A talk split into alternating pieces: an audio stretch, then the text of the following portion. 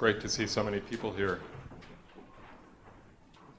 It's always a joy when Venerable Metteyya is passing through New York. I think this is his third or fourth visit here. And we're lucky to have him here, if even for a short evening. Venerable Metteyya was born in Lumbini, which is the birthplace of the Buddha in Nepal.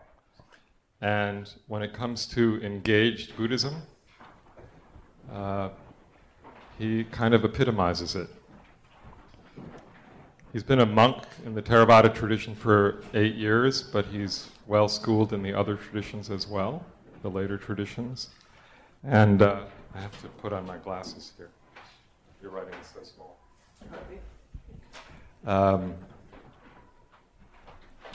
he is the founder of the Metta Schools, the Peace Grove Nunnery, the Karuna Girls College, and the Bodhi Peace Institute in Lumbini. And he's only 28. so he's going to talk tonight on the challenges of practicing ancient Dharma in the contemporary world, which is a really beautiful topic. So, welcome.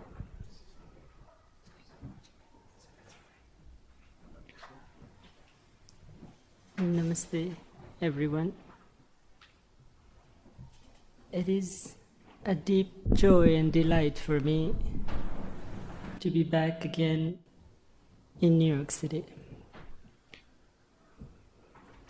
As strange as it may sound for a Nepali monk, when people ask me what is your favorite place in the world, I have found myself in really awkward position. Perhaps so unbefitting of a monk, but I always remember New York City. and I try and find reason why.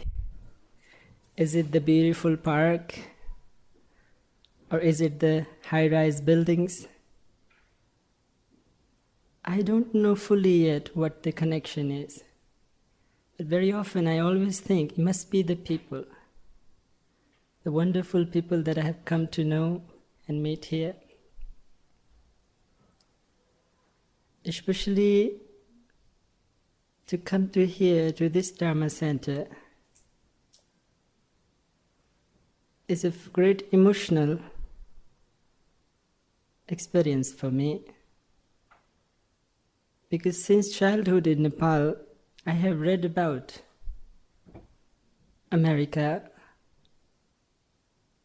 A lot of teachers from my land, a lot of teachers from India, Nepal, they all came here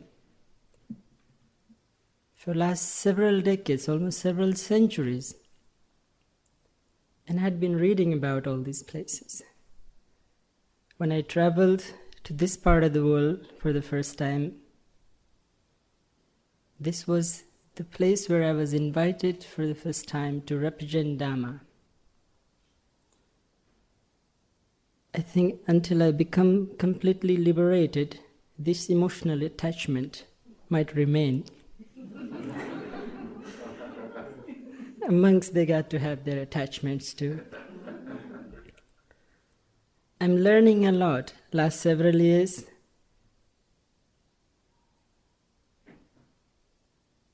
I have been traveling to mostly Canada, passing through here. In a way, it has been a speculative journey for me, a reflective journey for me. And I'm still going through the process to try and understand, try and see what is there that, could, that I could perhaps offer to the world. And in the process, I'm learning many things. Sometimes I feel I'm learning more than I'm teaching, actually. One of the things, one of the new things that I have learned while coming to North America is the smartphones. and whenever you install an application in there, the first thing they ask you about the terms and conditions. And I love this beautiful culture of honesty and being outright there. So, following this modern culture, I would like to put forth the conditions. I would like to make it clear that I do not promise that at the end of today's Dhamma gathering, you will become enlightened. if it happens, wonderful. But I won't be held accountable if it doesn't.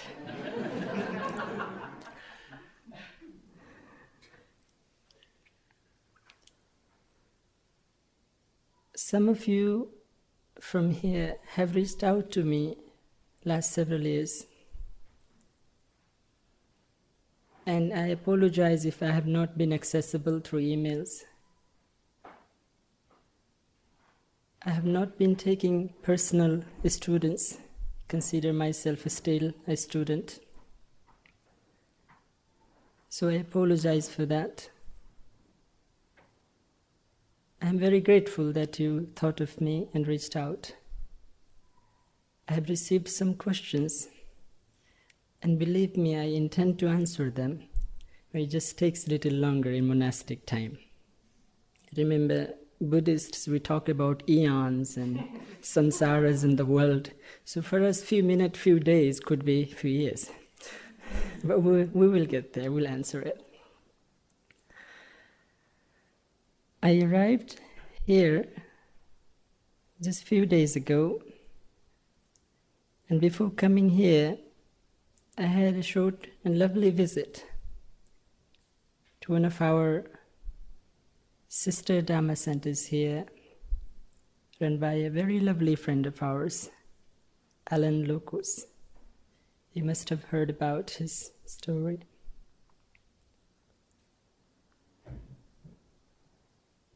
I met him before his accident a couple of years ago, and I saw what he was like.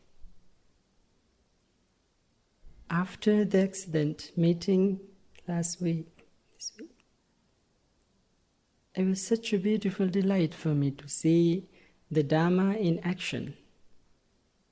Dharma growing roots here and now in this land, in this context is such a lovely, inspiring example. So I experience in my heart a deep sense of gratitude to the teachers who have done beautiful work here. I don't know if Sandra is here, but I often think of her that it was people like her who thought to establish centers. People like John here, Sabine, and others who volunteered all the time to make it happen.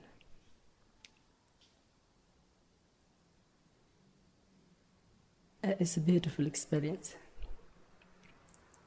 Today, I will talk a little bit about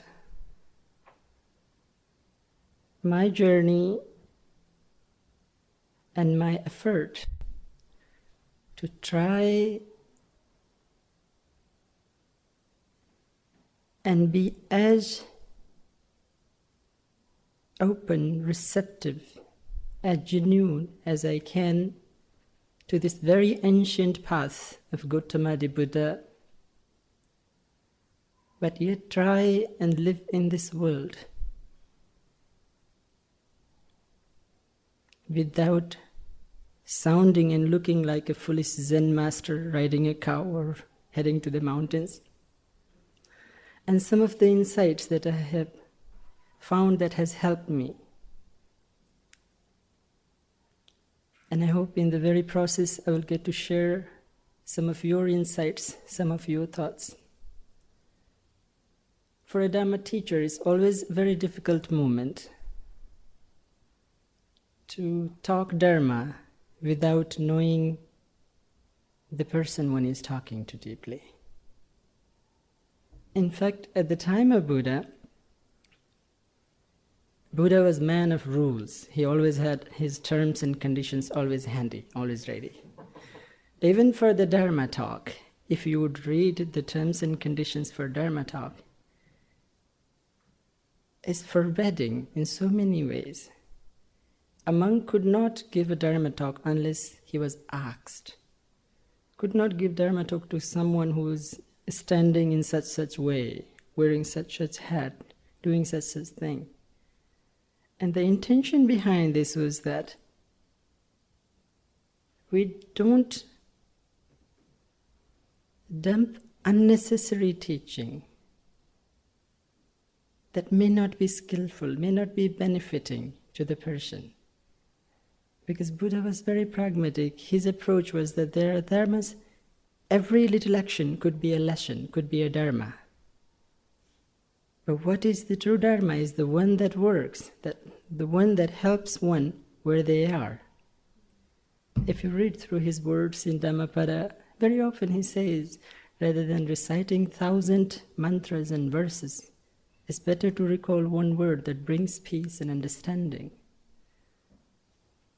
So it's a bit a scary situation for a Dhamma teacher to, to be aware when we are not imposing.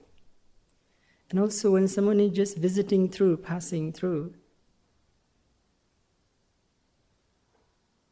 it's a short visit. It'd be much nicer if it was a tea party. I don't mean the political kind. so I, I hope to see this opportunity as, as an evening that we'll get to sit together, discuss some of ideas of me as a practitioner, as all of you are, as a seeker that you are. And towards the end, I do hope to uh, I remember always, whenever I give Dhamma talks, I try to remind myself I tend to talk really long. This is a Nepali thing. So I will, I will try and save some time towards the end so that we could exchange some thoughts.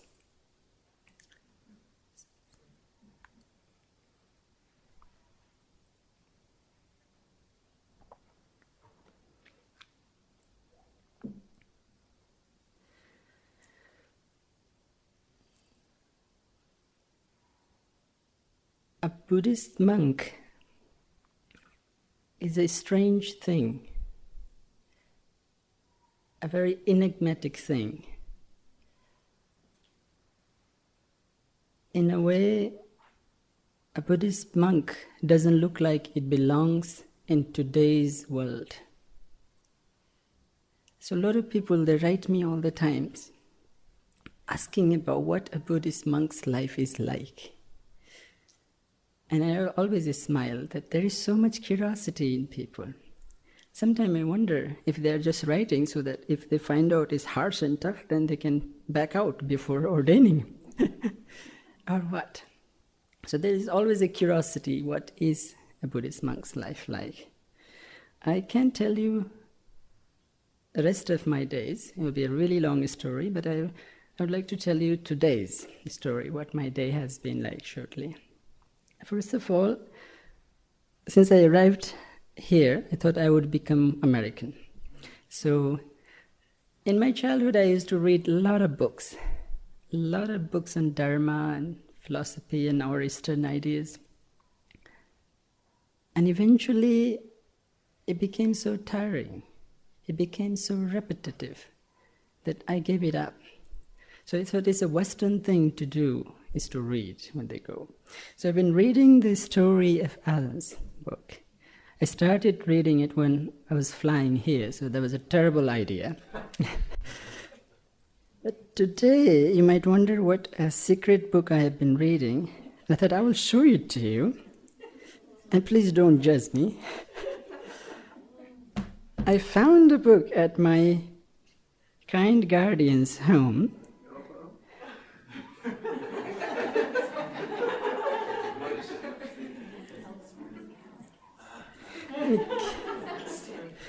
the funniest thing is, it gave me so much joy spontaneously that not even the Visuddhimagga, the greatest treatise in Theravada, from the greatest master had even brought me. It was a Zen moment of laughter. because the funny thing is, I have a beautiful little furry friend at my guardian's home. So if you see some hair on me, please do pardon. Whenever I sit to meditate or rest, he always likes to sit by, climb all over. And I don't know what's with these robes, but they, they attract all the hair on it.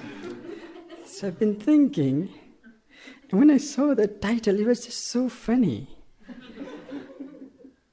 and last several years, I've been trying to understand what are we trying to do? The Western world, today's civilization, as a, as a member of today's contemporary world, what are we trying to do looking and digging into Buddha's word? And I think we are trying to outsmart the samsara. In a way, outsmart our own brain. That's what we are looking away to. It was funny because when traditionally when we talk about dharma, we always say it's training the monkey mind. The hardest hard fact is that monkeys are sometimes not totally trainable. they can be trained up to a certain degree. So maybe outsmarting is a better idea. So I, I just thought you should see what um, funny things monks read sometime because not many monks are that generous to share this truth. so now with that taken care, um, we can begin the serious part. I mean, a little bit about Dharma.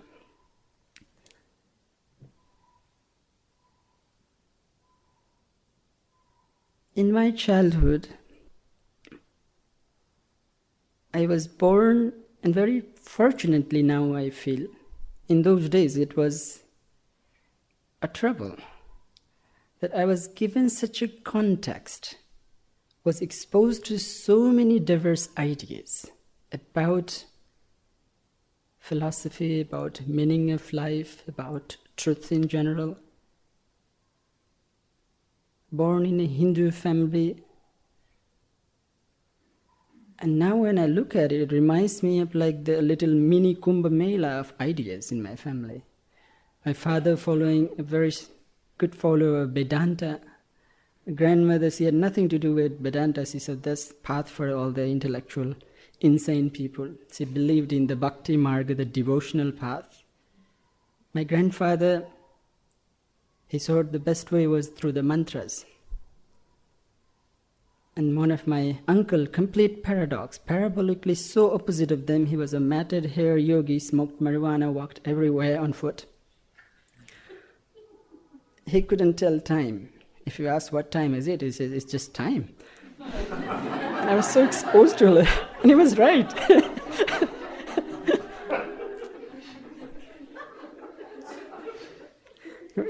because it sounds really, when I talk about my uncle, it brings some strange memories. And I'm very grateful for him. Uh, because of him, I got exposed to so much marijuana in my childhood.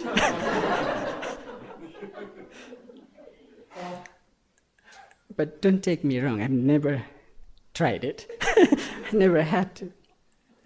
But my nose has been trained so much, I could smell it a mile away, so to say. Even walking down the town, sometimes I'm with my Dharma mother and I can smell it. And sometimes I wonder what's wrong with me? What kind of things I'm levitating towards? so, getting exposed to these people at the childhood, and also I feel very fortunate that these were some of the most sincere people I got to know in my childhood. My father, when we talked about Vedanta, he didn't just defend it, he tried to explain me why it feels right to him and why he's doing so. And my grandmother's logic was really exactly working for her. But it was trouble for me because nobody gave me a clear answer. But getting exposed to that at the young age perhaps was a blessing that I found out later on. It made me to learn the art of critical thinking, which was a terrible burden to bear because when I came to Dhamma, the teachings of Buddha, it may sound so funny because, as you heard, I was born just 500 meters outside the area where Buddha was born. But yet, in my childhood, that was our ancestral property, um, temple my grandmother every once a year she has to take me and all my brothers and sisters and everyone to get the blessing from the mother of the temple, the Buddha's mother, Maya Devi. This was our ancestral family, but knew nothing about Buddhism, knew nothing about the Buddha's teaching, the Dharma, the meditation. It was in grade six that I got exposed to the teachings. When I met my teachers, it was quite a few years of a struggle for me. I began to wonder is this right? Is this true? And the problem with this is that you would never know unless you tried. And the critical thinking mind wants to know something before it tries. Oh, it took me many years of struggle, but very fortunately, I got exposed to meditation. A very kind, kind, one of the most wonderful, lovely nun who tutored me in my childhood. She knew all my mental itch, and so she directed me towards meditation. She was one of the assistant teachers of Goenkaji. So even in young age, she took us to Kathmandu, where Goenkaji center is there, and he was guiding a retreat. And very fortunately, I got exposed to the meditation. And slowly and slowly and slowly, things begin to sink in. And I became a monk. That's the short version of the story. But even from that day, I have often thought about because a part of apart from my personal journey, my personal spiritual search, I'm also a social worker in community. I work with the children's. I see so much suffering and pain in our society existing at the same time. So much unnecessary misery and suffering existing just because we don't have proper system to teach about health and well-being to the children and mothers and the families. And it made me question certain things. And I have always wondered what is the relevance of Buddhist monasticism? What is the relevance of all these ideas the Buddha presented? Critically thinking, does it have something substantial and solid to offer us today, or are we just merely carrying a cultural remnant? And I have always tried to think about it deeply. And sometimes we need to think in such a way. We need to think in such a critical way because from this special vantage point, certain things start to appear. Since you are all experienced meditators, meditating with you, so delighted. I thought, oh, how lovely, now I can talk all about, all about the serious stuff but also because now you have been practicing meditation. And I'm sure you have way more access to texts and Dharma teachers, etc. So I believe we don't need to discuss the basic fundamentals of Dharma or meditation. What I would like to bring into conversation today is that we, we know the beginning of tentative Buddhist idea or tentative way of thinking about reality. Buddha very often starts the conversation by discussing dukkha, suffering. Oh, I love to talk about this. It's such a powerful one, it can scare even any stubborn mind into submission especially in Asia.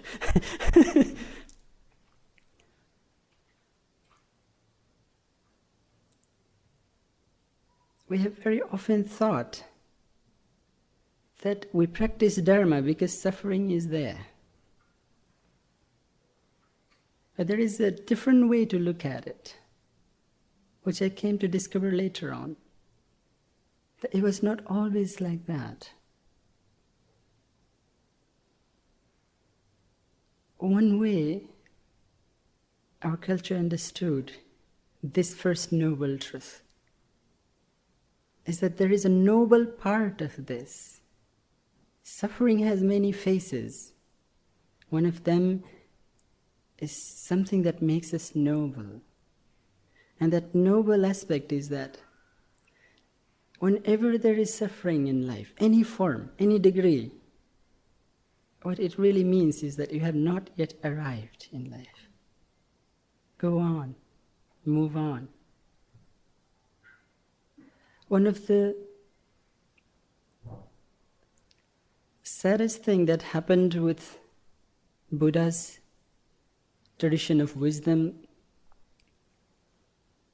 is that we only remember somewhat of the stories of the Buddha that got left with us.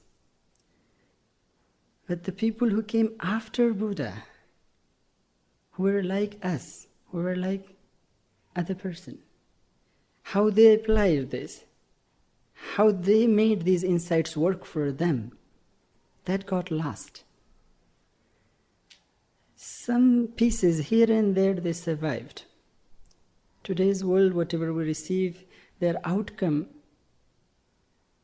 of works that happened over thousand, thirteen hundred years after Buddha. All the texts and the treatises we read, they came, they survived from a special era when texts and teachings were moving out of India to China, Burma, Sri Lanka, Tibet. There is one beautiful text. No one knows exact date, but the Buddhist scholars in the world they agree that it's, it's one of the early, early era texts. Perhaps not too far away from the time of Buddha, a wonderful monk.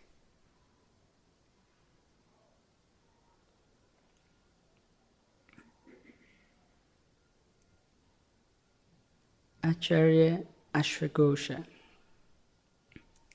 And he wrote the biography of Buddha. But this man was a poet. When he comes to give a Dharma talk, People have written there's a beautiful stone carving found of someone who heard his Dharma talk and was so touched. And he tells about the experience that when this person talked, gave Dharma talk, it was not mere transmission of information, like riding New York subway and getting direction where to go and how to get there, but rather it was an experience.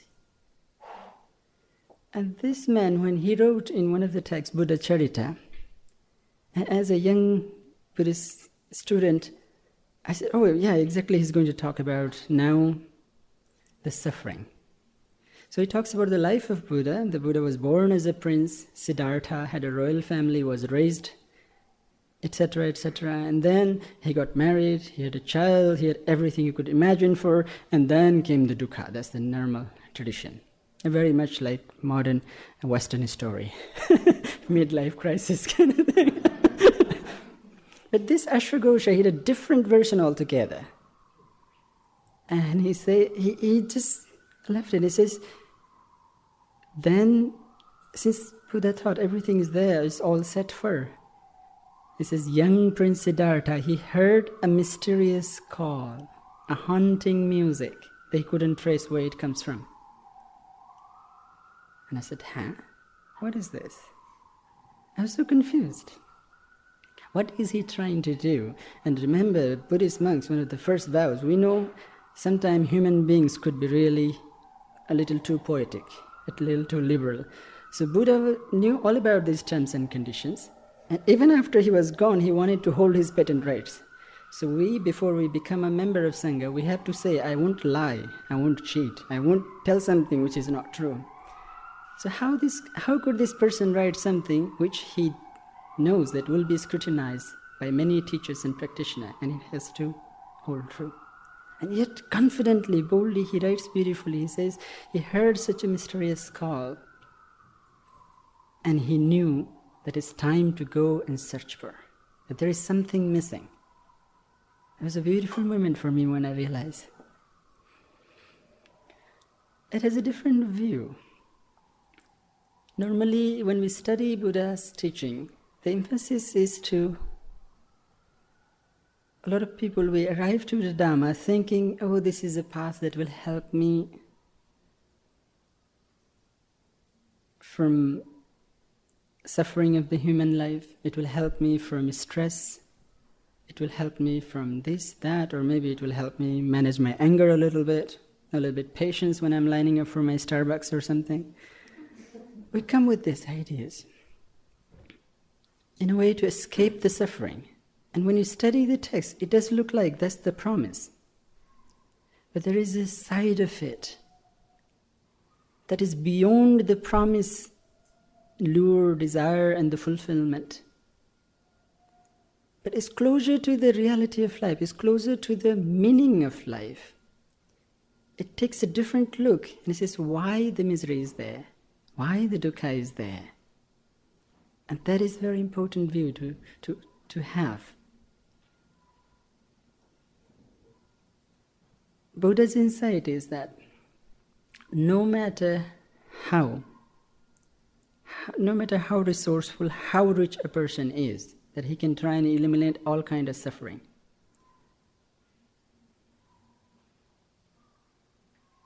He could try and have as much money to secure every kind of insurance in the life. But yet, he cannot prevent the dukkha to arise. Why?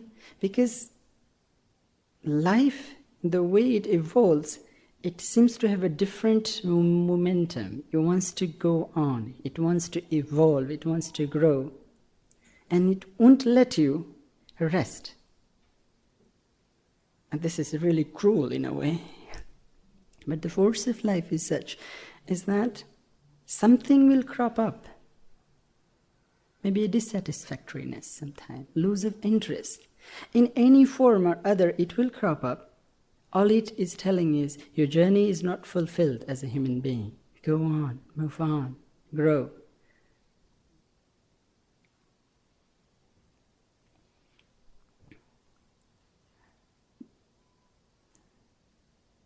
Buddha's if, if we try and summarize the Buddha's teaching and insight, he has a vision as well of the Dharma. In general terms, I like to interpret it for our friends that overall, Buddha means to approach truth the question of truth, question of reality was of great importance to him. Because from the young childhood, when he got education to become a ruler, a king, back then in India, to become a ruler, you had to prove to the people that you are the most wise one, that you are the most learned one. You didn't need big muscle power, you could hire army. You had to prove that you have something worth that other citizens will honor you for, that wise people will stand up for you. So, as a drawback of that is that he had to learn all different philosophies and ideas that existed. And sometimes I think, like me, uh, as I was confused in my childhood, he has been, he must have been so confused with these so many different parallel philosophies, ideas about truth and the meaning of life existed. Even after when he gave up his life of prince, wandered through India for seven years, he wasn't just wandering and practicing in the in the forest. He wasn't just being the fifth century BC hippie either. He, he was really going to the philosophers of that time he was going to the meditators, he was going to the people who were visionaries and asking them, What is that you know? What have you understood? What have you made of this life in this world, all this? And he says so eloquently, so many times he repeats in his suttas. He says that there were 18 different philosophers whom he was so inspired from. But yet, remember, there are 18 different views. How could they all be so true and yet they, they are so opposite of each other? So he became very concerned and focused on one thing what is the truth? What is reality? What is it actually?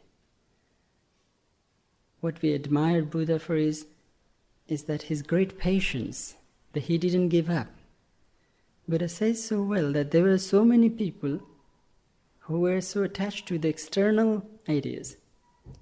They saw how hard Buddha was searching, how hard he was practicing. They were ready to accept him as one of the greatest philosophers in India, even before he got enlightened. But he did not give in. He says, No, no, I haven't found anything yet. I have not understood. So we deeply admire him for that capability, for that mental strength. When finally he understood what he says, Puppe ananusuteshu dhammeshu chakkung udapadi, my eyes have opened in a truth, such a form of truth that I could not encounter before, I could not see. Ah, it solves everything. Now every piece is the fit in the right place uh, so liberating. And he began to teach. If we ask, what is Buddha teaching? People will say, oh, Four Noble Truths, the Eightfold Noble Path, the Seven Factors of Enlightenment, Ten Bhumis of the Bodhisattva. And people thought that was not enough, so they invented many more, and there are so many Bhumis and whatnots. But one of the quality of a Buddha is that he can expound it, he can elaborate and define it, but he focuses on the essential too. Buddha's way of interpreting is that he said reality has two dimensions. I was talking similar matter with our group last time. I uh, didn't have much time to elaborate, but here I would like to bring it a little bit in the conversation, and maybe we can talk about it a little later and what you think. The Buddha's approach was that he saw reality in two different ways. He said, he said that the ultimate reality it seems to have two different aspects. One he called Paramartha Satya, the ultimate nature of things. And the other, he said, the other reality is the apparent reality that is born through our contact with the reality that this is in between one. And he did not say that the one, the ultimate reality is the one and this reality does not matter. He said he did not discount the other. He said they are both of equal importance. I often give example to understand the ultimate reality, for example. We can take example of this mic. Its color, color is black. If someone were to ask what color is it, would uh, say obviously it's black. But if we use our science, our wisdom, wisdom of humanity to understand and ask what its real color is, what is its ultimate color, even our today's science will say we don't really know. When I learned this fact, I was in grade six and I was so shocked and I felt so cheated. I learned while studying a, a topic on light and prism I learned that this particular color, this particular object seems to have some kind of physical property, that it can absorb every other rays, every other six rays, and reflects back the black one. And our eye perceives it, that's why it's black. So I asked my science teacher, then what color is it really? I said, don't know. Looked around all my flowers and everything, and I was like, now I am not sure. They're all fooling us around. Thing is, the Buddha says the Dhammata, the ultimate property of things, they don't change. But the apparent reality is so moving, so changing, so dynamic, so fluid all the time. Apparent reality, for example, is a conditioned reality. For example, us perceiving it as black in color is apparent reality. That's how it appears to be. But it depends on the receptors behind our eyes that connects to the brain center. If some receptors were to, I don't know what, let backfire or go bad or something, we might not see it. We have colorblind people. That's the first thing I learned when I came to Canada. I had to go for a driving test. And I thought, really, there are colorblind people? We must have had them in Nepal, but I never heard. Nobody's there to diagnose. so we know because it depends on so many conditions, it depends on our eyes, etc., our perception, it's reality changing. Buddha says that life walks in these two parallel lines. That on the surface it appears to be the child that I am born, my mother, my father, loving family. Oh, like everyone else, I have to build up a career, to get a house, have a child, to this and that. But undercurrent of this, the primordial force of it, the ultimate force of it is something so different. But they work simultaneously. Buddha says the ultimate reality, the paradox about it is they cannot be talked, cannot be described totally. But there are some marks, some some of the visible signs that we can say, ha, this is the way it seems to function. Buddha says there are a couple of characteristics of ultimate reality that he says, I have become very sure that I have observed everything changing, but these things, they seem to remain constant. And he says, one of the fundamental nature of ultimate reality is that it's constantly in a process, it's constantly changing. Anicca. Second characteristic of ultimate truth, Buddha said, is that because it changes, it's unsatisfactory, it's a momentary experience. You cannot hold on to it. You cannot make sure that it will be there the next moment. The third, the most difficult one to penetrate, to understand, anatta, selflessness. He says these three are the characteristics of the ultimate thing, the fabric behind every apparent reality. He says, like the projector projecting an image on the wall, and the child is playing, dog barking. Behind it is the projector and the screen, and the light, the current, the electricity, everything passing through. This is constantly changing, it's based on so many things. He says, This is the ultimate nature. We have known somewhere deep in our heart that this seems to be the real story of things. But we don't want to believe it, we don't want to acknowledge it. Why? Because it's the most boring version. when we watch a documentary or a movie or emotional drama on the wall, we get lost in this story. It gives us a sense of illusion. We cry when the character dies there. We just don't know he got paid millions to die on the screen and make us cry.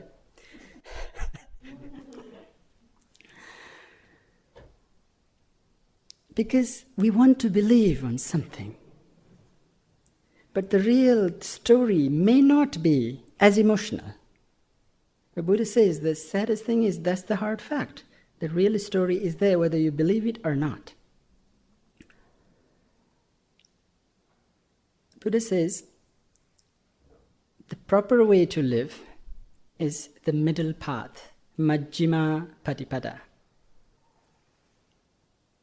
I know you have heard about middle, many various definitions of middle path, I believe. Some are, oh, you don't become the Hindu ascetic who stands up on his head and all these kind of thing. You don't indulge yourself totally, and maybe that's the middle path. This is a conventional definition, it helps. But then, how much to indulge and how much not to?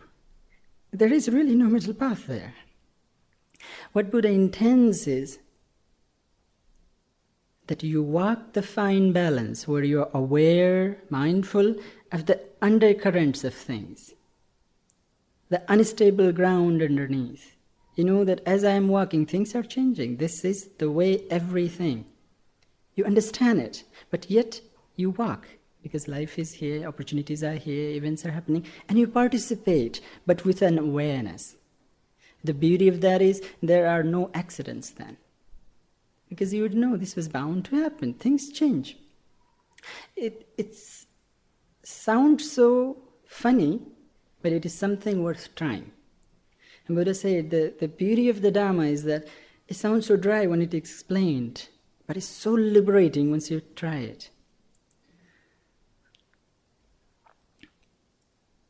What I have tried to understand is if we go anywhere in any of these extremes, either the extreme of so called ultimate truth, oh, that causes so much suffering.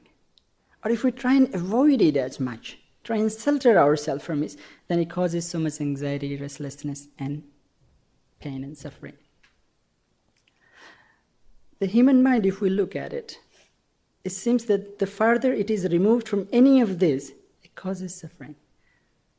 Because when I came to learn about meditation, like a lot of you, perhaps when you started, I was so inspired. And I said, I have found the path. 10 day course, I'll be the Sotapanna.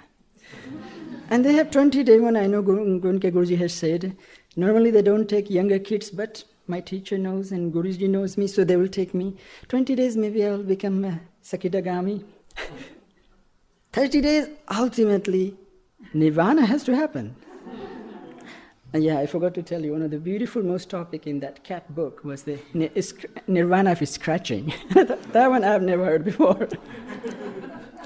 so I was so fascinated, so fascinated with the Dharma and with the meditation. I thought, this is it. I found the path. This is all I have to do, really. Watch, observe.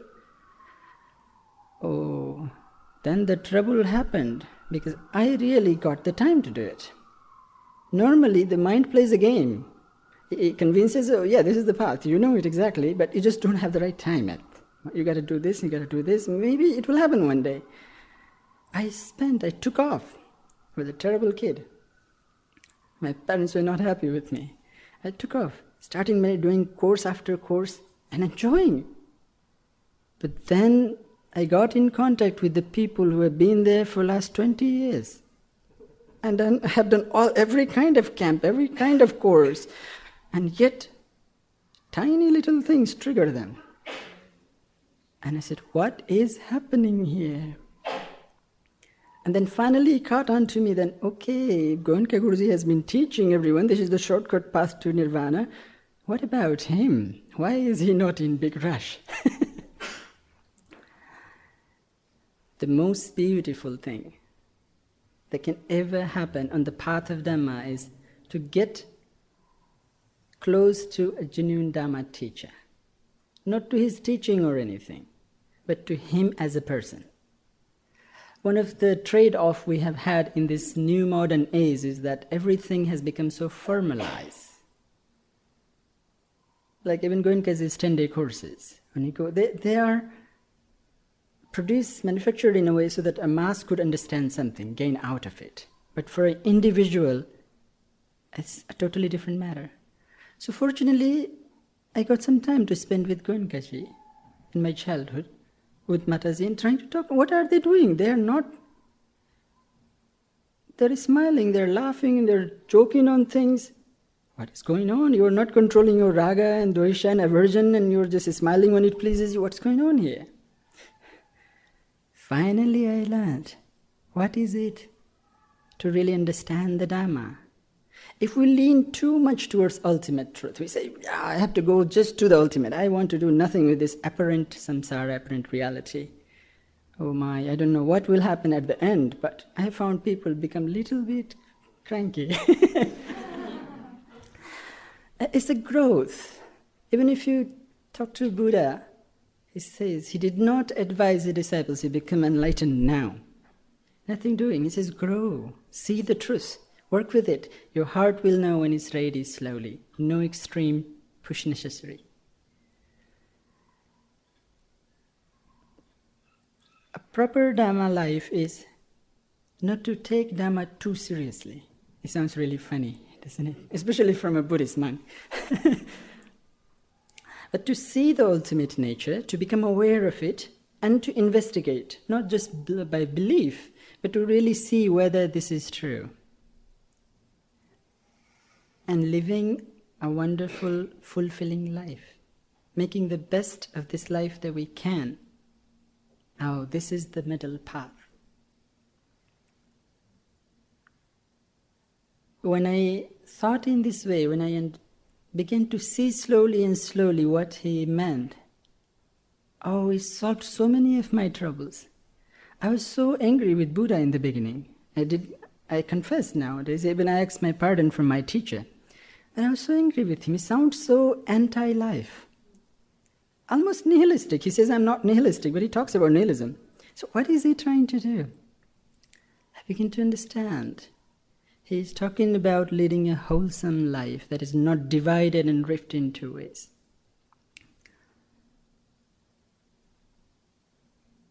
These two realities of life, they work simultaneously. There is no sheltering, no escape from this.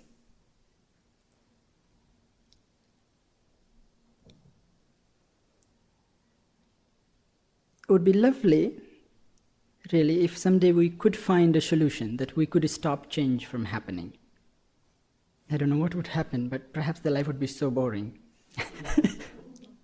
but let's say if we did hack into this cosmic system, found a way to stop change from happening.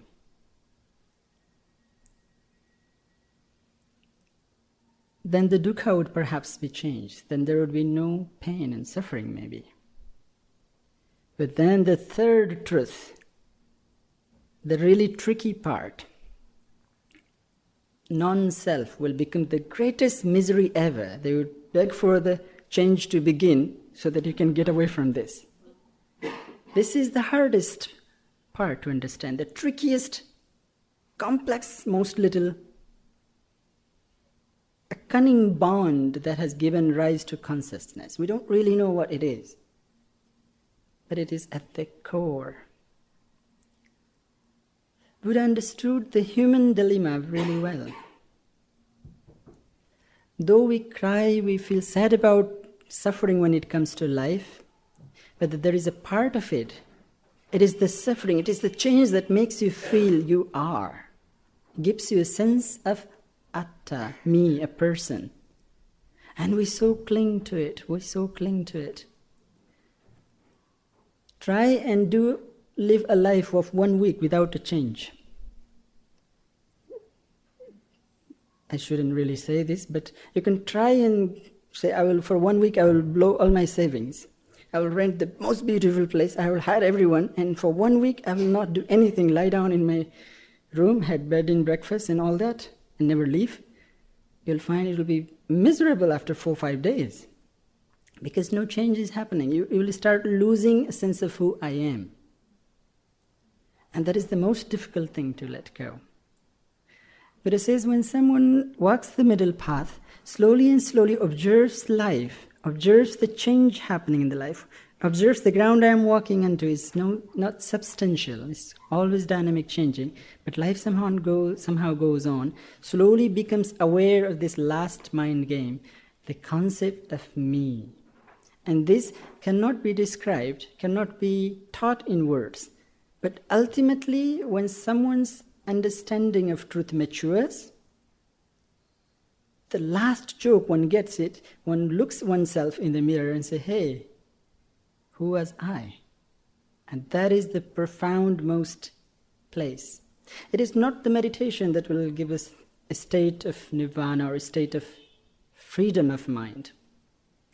But it is the ability that someday, if we can come back and see ourselves, it is one of the most liberating moment. Even a little glimpse of that is just so profoundly liberating. It, it just liberates your mind, gives so much charge in the heart. And it's ah. These are tricky subjects to, to communicate in words. One of the greatest saint of India is well known as Kabir. He, he talked about it. He says, it's a language of dumb ones, cannot be spoken. Same man wrote another beautiful poem. Sometimes it's very funny that the most important things cannot be said in the words, but poetry helps. So this fellow, he wrote one of the funniest poetry, and when I heard it from my grandmother in childhood, I did not understand. He says that he was walking down one day in the market, and he saw the whole samsara being grounded between the two layers of the mill. We call it janta in Nepal, chaki. In Nepal, still in the villages, you can see we don't have big mills and factories. We don't have Trader Joe's where you can go and buy your supplies. So we take flour, wheat, and every family has a stone grinding mill or something. So we add a little bit of wheat to it and they rotate it and grind. Our grandmothers always do it. So he says he was walking down and he saw someone doing this.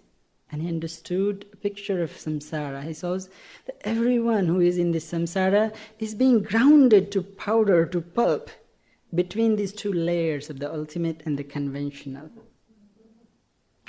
We get captured in it. And he says, This is the cosmic dilemma. He was not too far from the Buddha's vision when he saw. The only powerful thing that liberates us from it is a clear understanding of this, clear view of this, slowly becoming familiar with it, slowly becoming friend with it. And then there is no fear.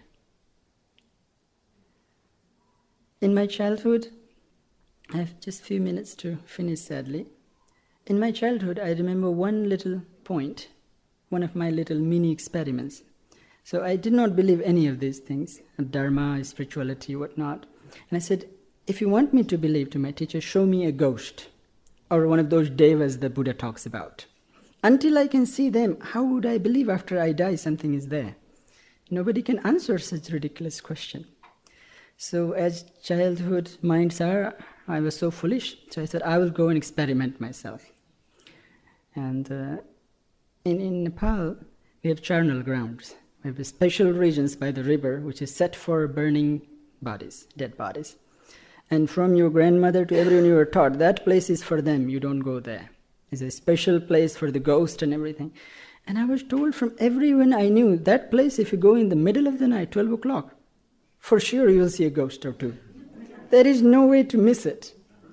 So I remember when I was so frustrated, there was no answer. I was so desperate. I said, I will go snuck out of my house at 11 o'clock, fooling my parents that I'm sleeping, slowly and slowly walked down. I came close. It was about a kilometer and a half. I can see the place. So dark, few trees are here and there. And I begin to tremble here. I'm shaking. I have not seen a ghost at all, but I'm shaking. What is happening? I go a little far and I'm perspiring in my breath. I say, I cannot do it anymore today. This is enough for now. So I would sit there half an hour, come back. Next day again and again and again. One day, after a long trial, I was actually right at the burning ground. And I sat there and meditated, and no ghost. I was so disappointed. I was and started meditating. And then eventually came to me, ha, I have seen the ghost, my own fear. And the beauty of that is, this is how Dharma works. Next day, when I went to my teacher, my teacher was a very funny person, so she wouldn't, she was not very formal. So she would make some tea and she said, What do you want to study now? So we plucked out a sutta book, the Buddha's sutta, and Buddha talks about his time when he was in a forest. And this big forest, some leaves, something fell on the leaves and made such a sound. And he talks about fear arising in his mind. Buddha talks about this. Fear just arose in his mind, and he thought, to fled or face what, what should I do? And he said he followed the trail of awareness. How did I hear this sound? Where does it come from? How is it happening? And the, when he was able to put it all together, reflected for a moment, he realizes that leaf that's sticking over there. And he says, I got liberation from the fear. This is words of true understanding. He's not saying I got free from fear because I became the Buddha. He, he saw the very process of observation and understanding slowly he got released. Perhaps one of the most beautiful promising promises of this melodramatic human life. It's, it's potential of freedom just by mere observation, mere awareness. But we have to work for it. We have to develop this tendency. I, I do believe all of you have so much innate wisdom in you. In our land, we say the moment someone asks for water, that is assured he's thirsty, he's thirsty. The moment you even think about Dhamma, the Dhamma has been boiling in your heart. It wants to grow, the seed wants to evolve. All of you, when you seek, seeking the very elixir of human life. I, this is just a few moments of my presence sharing with you. It's deeply inspiring for me to see all of you taking out so much time, coming to the Dharma centers, learnings. Sadly, I cannot offer very much on such a short trip. Someday I would like to be back again, maybe tell stories or two. I was thinking of telling a story today, but sadly there won't be much time. And I would lo- love to hear and see what's, what's happening. I wish you all the best. And if you have any thoughts, I believe we have a few minutes, so could Thank you very much. Just thank you so much. Um, I'll pass the mic for questions, but I just wanted to say one thing about apparent reality. Um, so, one of the apparent realities is that all the work you do needs support. and um, so, all the dana tonight will be going to all the organizations that the Venerable Metteyya supports. So as you leave and you see the boxes in back, know that all of that is going to support his work, which is following that middle path rather beautifully, I would say. So we have a few minutes for questions comments.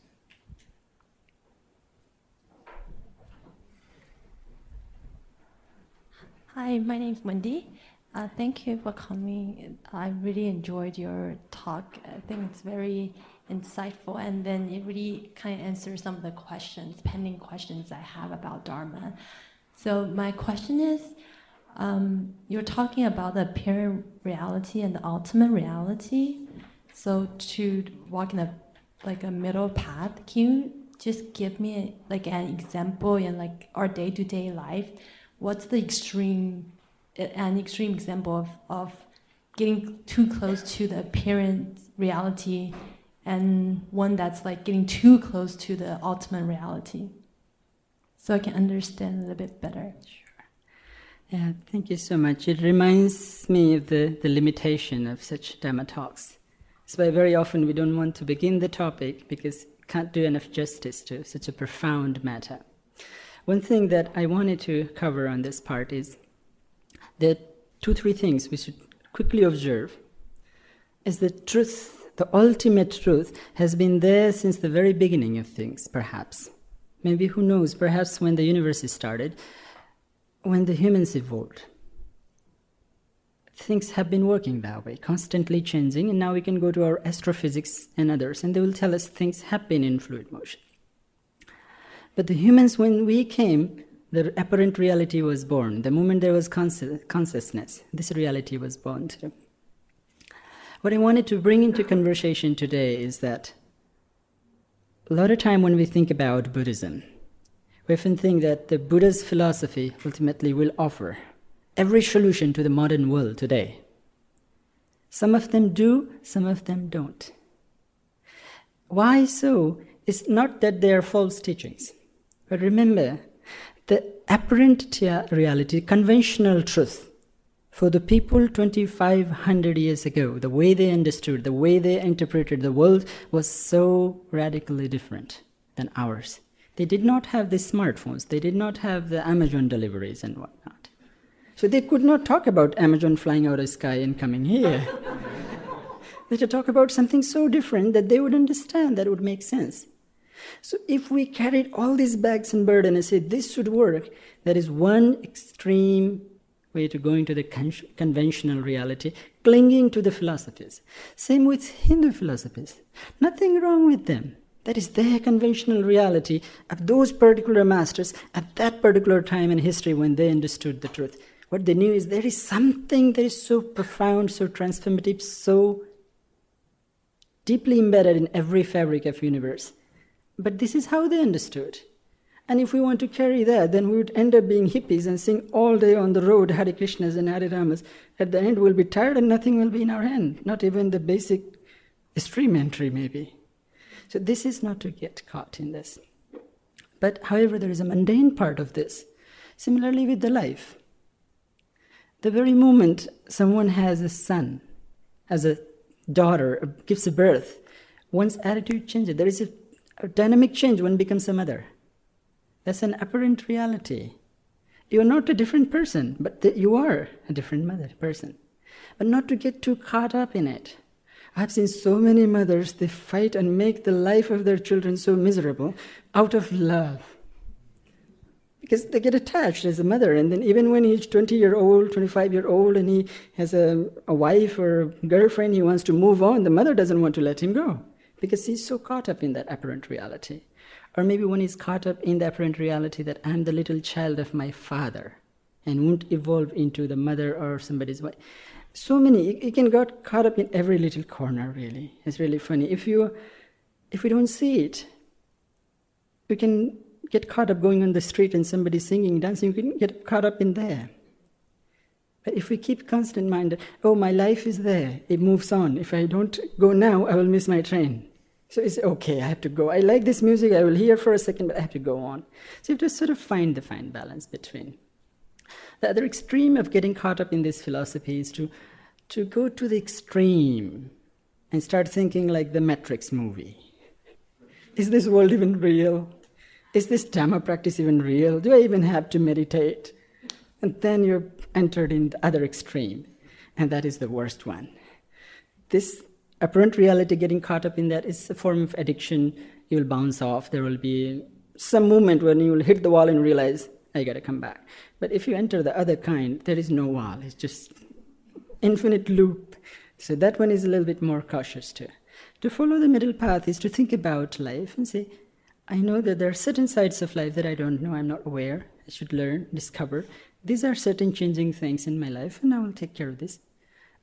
I believe we have to listen to our own innate wisdom. Sometimes we need a little inspiration. We can read a little bit, talk to our Dharma teachers, Dharma brothers and sisters here, discuss with them, learn from their insight. But ultimately, we have to find the middle path, I believe. Thank you very much for your answer. That's, thanks.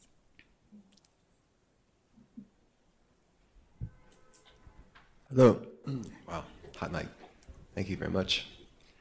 I was curious about how you came to choose Theravada Buddhism.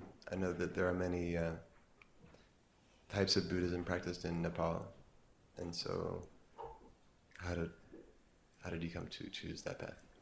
Thank you. Mm-hmm. Um, there are two sides of it. On the conventional level, I'm Nepali I'm a Theravada, I'm Asian, and all these things. But when I see deeply in my heart, really, one of those terms and conditions I read in the beginning, the second one that I didn't tell you about was, was my heart was wanting to say that I am not an advocate of Buddhism. Really, I'm not. I'm a person. This way of life suits me so much that I don't have to define to someone. When I meet somebody, anyone in the world, we're always asking for a level. Are you Asian? Are you Western? Are you here? Are you straight? Are you okay? Are you sane, insane? We always ask about it. When someone sees a monk, everything settles down to a few things. He's a weird monk, maybe to that. So it's my personal choosing. But also, when I look deeply in my heart, the things I've been given. If I want to make the most of my life, ah, this is the way I want to. And this robe, the community offers me a refuge to lead the life in such a way. I I've thought about a lot of time. Some of my great, great teachers in, in Nepal, they were the chief of the Theravada orders. So someone, after many years, with other many senior teachers, they asked one question. They said, "We have one worry. And I said, What is that? They said, What if you have the midlife crisis and you decide not to become monk anymore? We'll lose a lot. and I laughed so deeply. I looked, is it really a possibility in my life? And I cannot imagine, really, I don't mean to disrespect, but I cannot imagine leading the lay life of a married Asian man in Lumbini. It just won't be possible for me. So, the ultimate reality is that I have found this way of living and being, I can make the most of my life. That every moment I can work, try and become a better human being. And the other things are mere convention. I learned from so many Dharma teachers, so many streams. I became ordained in Theravada because my teachers were from Theravada. When you learn something from someone, you experience immense sense of gratitude because it was their life they lived that inspired you. And you have to carry on the torch in a way. And also, because there's so many wonderful teachers in other tradition, Theravada tradition in Nepal needed someone. I thought I will volunteer here for the time. Yeah. Hello. Thank you for your time today. Um, I guess my question would be what goes through your mind and how do you feel just bodily when you when you take out time in the day to meditate?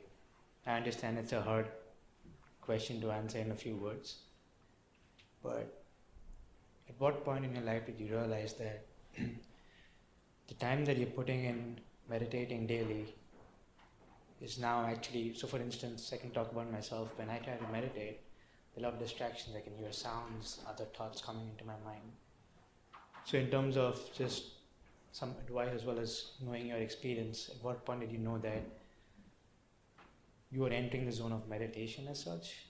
And you know getting out of that just physically closing your eyes and breathing in and out. Um, in short, what we can say is that before getting on the cushion and meditating and then getting caught up in this game of am I meditating long enough and all this, we need to consider do I really need meditation or not? When you can experience an urge that I really need this, then the, the attitude will change. Then there will be, I need this, and then the patience will emerge. Then 10 minutes sitting won't be trouble. And to understand whether I need meditation is to look into our daily life transactions. When you're having a meeting with someone, when you're learning something, the 10 minute you're learning something, did you make the most out of it? Or did you have to repeat it? Or did you miss something and you have to study again? How many hours are you losing? How productive are you? When you're talking with your friend, are you, were you receptive enough, present enough to understand what they were really trying to convey? Or did you miss something? When you see these little loopholes in the life, then you need to refresh the memory bank. You need to be a little more present. And to do that, sometimes we do have to start by learning to sit on the cushion, sitting with our thoughts alone, going through this process that cannot be taught by talk, but it can only come through experience. Patience with it. Slowly and slowly, you will begin to notice that, ha, that little time, dormant time on a cushion, really helps to change. I'm a little bit more present. It won't happen in a day or two, but I'm really a little more present, a little more receptive. I understood the right ideas. And the beauty of that is when it starts to kick in, when it starts to work, it saves so much time. You won't be babbling for 20 minutes and they say, I, I give up. You will, say, you will go there and say, It's not working for me. It'll be so much clarity. It will cut your path so short. If you meet someone you will already know this has been bubbling. Then our girlfriend or someone wouldn't have to come say, I'm so sorry, or wouldn't have to text me that this is not working. You will say, This is not working. I can feel it. It saves so much time. So if you see that this is the need, then maybe you will have more motivation to learn to meditate. I'm sorry, this is uh, all the best I can do in short time. It's helpful. It doesn't have to be questions only. Someday, next time when I come, if you offer your insights, it'll be lovely. Yeah, it'll be lovely. Because this is not yet the ultimate reality for me. I'm still learning, but I'm beginning to see this seems to work. And it's, joyful to learn from the fellow meditators. When you combine wisdom, it grows. It, it, gets darker and enriched. I believe this is. Okay. Thank you very much, everyone, for coming. Thank you, thank you. Yeah.